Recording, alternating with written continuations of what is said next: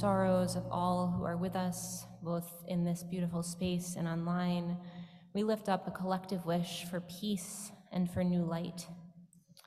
This morning, we will hear the stories of four people, members of the Fourth Universalist community and the West End community, who have experienced anti Semitism in different ways at different times.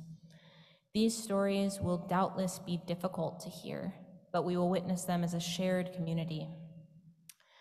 In the prayer or Hadash, which is part of our daily morning liturgy in the Jewish tradition, we ask for new light to shine down, and we ask that all may prove worthy of such light. It's not enough to ask for the light, we have to also enact that light. Or atzion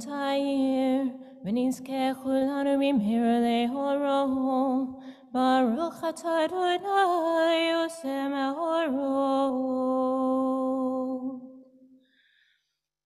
As we begin to transition into the hearing of these difficult stories, I just ask that we all take a moment to breathe in together, to imagine our breath as light itself, and to breathe out to send that light into this space, into this room at 160 Central Park West, into the room that you're in, wherever you may be zooming in from. And in that way, to just brighten this room, brighten the spirits of all who are here, and create a container to hold stories that will be difficult. All that we will feel is a sacred expression of listening and of connection. So let's take a breath, put the light into the space, and we'll transition into hearing these stories. My name is Bob Pollack, and um, I'm the acting president of the West End Synagogue, and it is a great honor to join you this way by Zoom uh, and to celebrate our joint shared community of caring. I want to tell you an, a personal story of anti Semitism and how it affected my life, um, and I'll begin this way with a question What do we do when the will and imagination are being forced to believe the opposite of what the intellect understands? The late Rabbi Abraham Joshua Heschel of Jewish Theological Seminary tells us this in his book, 1962 book on the prophets. He says, Our sight is suffused with knowing instead of feeling painfully the lack of knowing what we see. The principle to be kept in mind is to know what we see rather than to see what we know. Here is how this principle helped me and my wife Amy through a serious confrontation with anti Semitism at the very beginning of my career. In 1966, I got my PhD from Brandeis University, and Amy got her second degree in art there. We then came back to New York City with our daughter, and I became a postdoctoral fellow in pathology at NYU Medical Center. In the summers, we went out on Long Island to the laboratory at Cold Spring Harbor, where I taught a course on how viruses can transform normal cells into cancer cells. We spent the academic year 69 70 in Israel at the Weizmann Institute, and then we came back to a life at Cold Spring Harbor, where I ran my own laboratory and found myself reporting directly to James D. Watson, Cold Spring Harbor Laboratory's new director. Yes, that James D. Watson, the co discoverer of DNA. One of my administrative tasks was to help manage the laboratory's program of summer courses and meetings. So it should not have been the surprise it was when I learned from Israeli scientists we had invited to attend a meeting that they could not attend as the event was to fall on the Jewish New Year, Rosh Hashanah. Now, this holiday did not carry much weight at all in terms of our own life then, but it seemed pretty clear that the laboratory had a problem if it had invited people who could not attend because of our choice of schedule. I went to Watson and laid out the problem. His response was simple, so simple I can remember it to this day. He said, You people own the banks and you own the newspapers, but you don't own me. First, I saw what I knew. I knew that Jim Watson was my mentor, the most important scientist I am ever likely to know, and that I must live with this remark. Then I knew what I saw. I saw there was no point in trying to please such an anti-Semite. I was in a toxic situation and I had to get out fast. How did this turn out? I looked for an alternative job. I had only one requirement. It must have academic tenure because I had learned how vulnerable I was without that shield. Stony Brook Medical Center had recently opened, and I was offered and accepted a tenured associate professorship in microbiology. On the one hand, this allowed me to avoid the condescension associated with life as an untenured assistant professor, but on the other hand, Eastern Suffolk County was not really a place that made us feel wholly at home. So when Columbia opened the Fairchild Life Sciences building in 1976, I wrote to the chairman of biological sciences to ask if I could move my lab there, and yes, it worked. I arrived as a full professor in 1978, and I've been there ever since, thanks to knowing what I saw in the anti Semitic words of my mentor, James D. Watson. Thank you. As a member of 4th U, I am honored to be here today to share some reflections from my Jewish upbringing on this last night of Hanukkah. There is an old film about this topic called A Gentleman's Agreement, in which a reporter has been tasked with writing a story about anti Semitism. To better understand this subject matter, he pretends to be Jewish to see just what it must be like to be a Jew in America in the 1930s and 40s. When others find out that he is Jewish, he loses acquaintances who at first didn't know about his faith. And later on, he is turned away from a hotel that is restricted to serve only non Jews. In this way, the main character comes to find out that the very anti Semitism he was meant to explore for a newspaper article has in fact made his daily life nearly insufferable. I would imagine that many of us here have seen the film before, but in case you haven't, it's well worth seeing. I start today's conversation with this detailed plot overview because when the film was first released in 1947, my grandfather was 35 years old, which is just about where I am today. To this day, I can recall my grandfather describing what it was like growing up as a Jew in Toledo, Ohio, to parents who didn't speak any English and who relied upon their children to navigate life in this new world. As difficult as it may be for us to imagine now, he still would not have been welcome in polite society because he was a Jew, even after the end of the Second World War. My grandfather's ability to become educated and gain employment were entirely predicated upon this fact of his religious identity.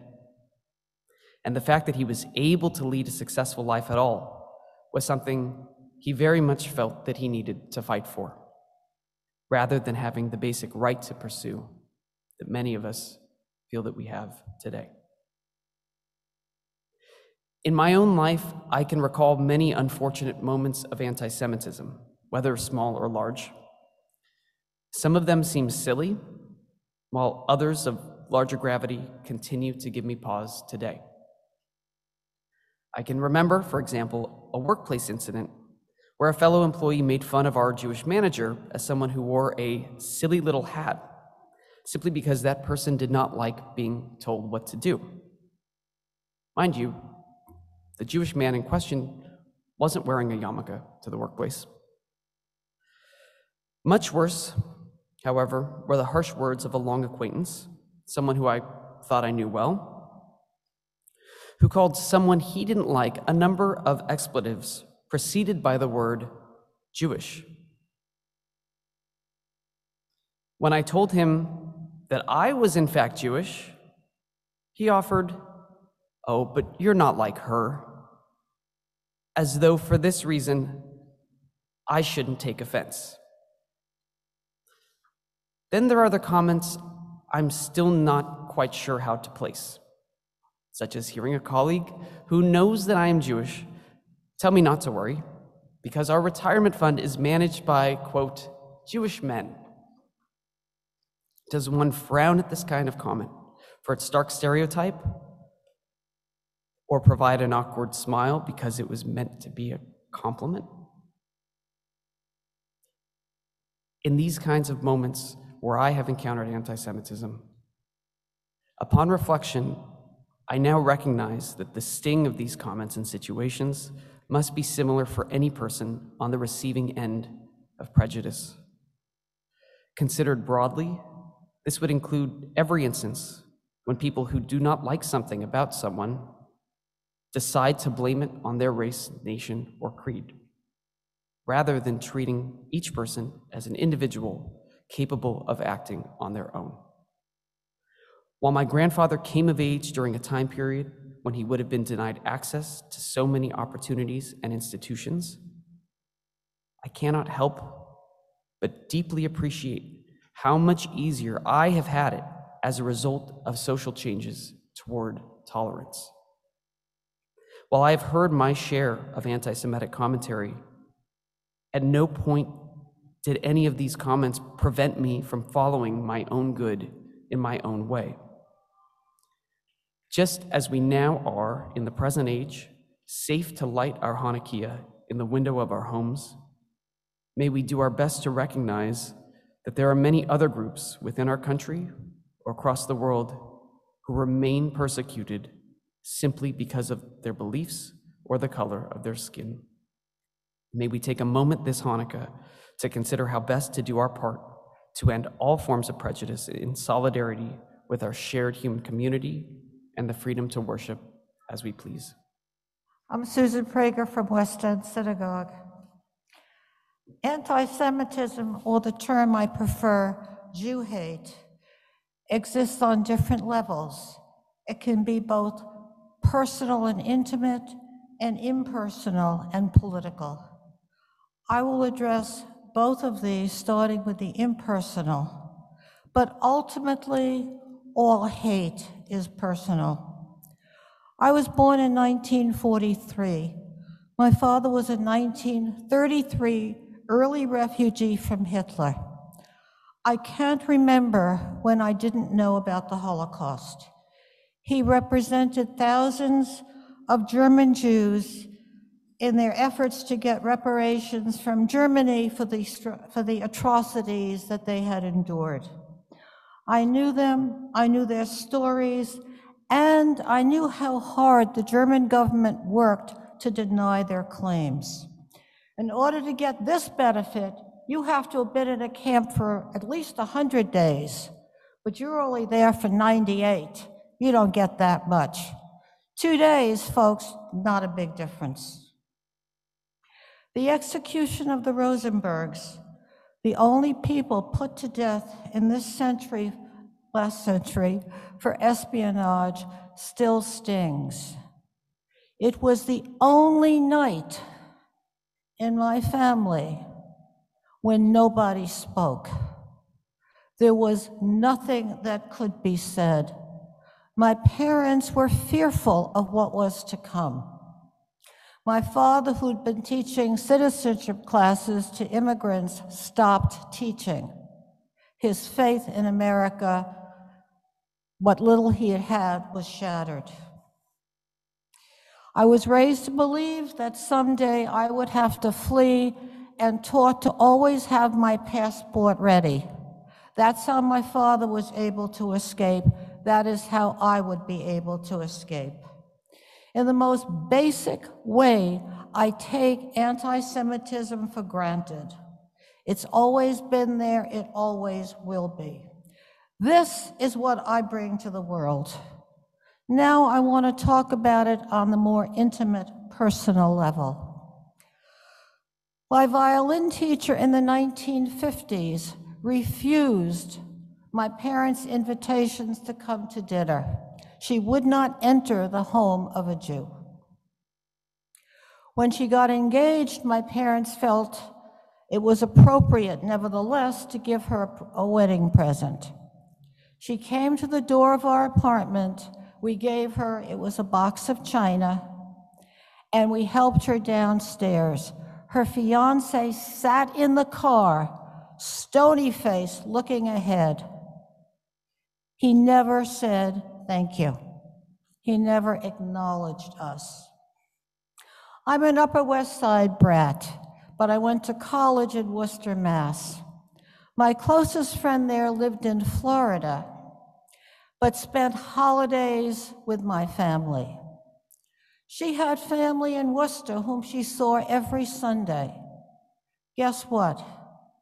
In four years, I was never invited to their home, ever. After we graduated, we roomed together.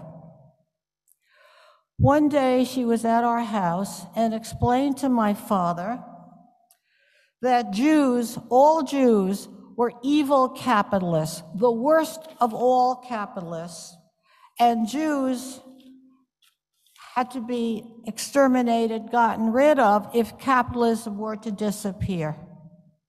After trying to reason with her, my father threw her out of the house. Needless to say, that pretty much ended our friendship. Lest you think this is history, let me speak about some more current issues. After 9 11, I walked into my Brooklyn College classroom and started to teach.